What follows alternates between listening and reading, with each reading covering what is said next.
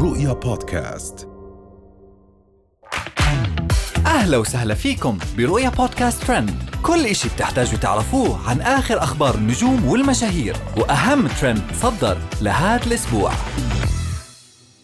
وفاة الباكستاني غلام شوبير أطول رجل في العالم بجدة. نهى نبيل زوجي أقصر مني ومفلس وعاطل عن العمل. ريم البلوشي تم تحويلها لقسم الرجال في المستشفى. هند القحطاني بملابس النوم وتتكلم بسخرية عن السرطان. توفي المقيم الباكستاني العملاق غلام شوبير الشهير بأطول رجل في العالم بعد معاناة مع المرض في جدة. وكان غلام شوبير محبا للمملكة حيث ذكر في وقت سابق أن المملكة أجمل دولة زارها من بين 42 دولة عربية وأجنبية. ويجد فيها راحته بسبب الحرمين الشريفين وهو من هواة كرة القدم ويتابع الدوري السعودي بشغف كما أنه التقى عددا كبير من القادة والحكام.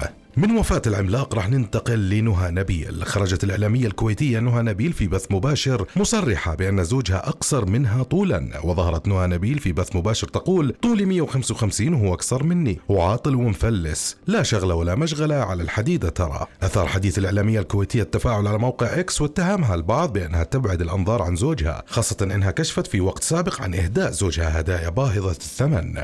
من ضمنها سيارة فيراري. ومن نهى نبيل ننتقل لريم البلوشي انتقدت المشهورة الكويتية ريم البلوشي إحدى المستشفيات بعد ما تم توجيهها إلى قسم الرجال للعلاج. وذلك وفقا لمقطع فيديو نشرته. وأفادت البلوشي بأنها شعرت بالمرض وقررت زيارة أحد المستشفيات لتلقي العلاج إلى أنها فوجئت بتوجيه الممرضة إليها إلى قسم الرجال وعبرت عن استيائها قائلة لماذا تم توجيهي إلى قسم الرجال؟ لم تقم بفحصي جيدا. ومن ريم البلوشي ننتقل للهاربة هند القحطاني. نشرت المشهورة السعودية هند القحطاني فيديو لها وهي لابسة ملابس نوم كاشفة فيها جسمها وتتحدث عن مرض السرطان وهي تستهتر بالموضوع وعيالها كان وضع عليهم الغضب والانفعال من طريقة كلامها وضحكها واستهتارها بالموضوع. وهي كانت أهم أخبارنا لليوم نشوفكم الحلقة الجاي.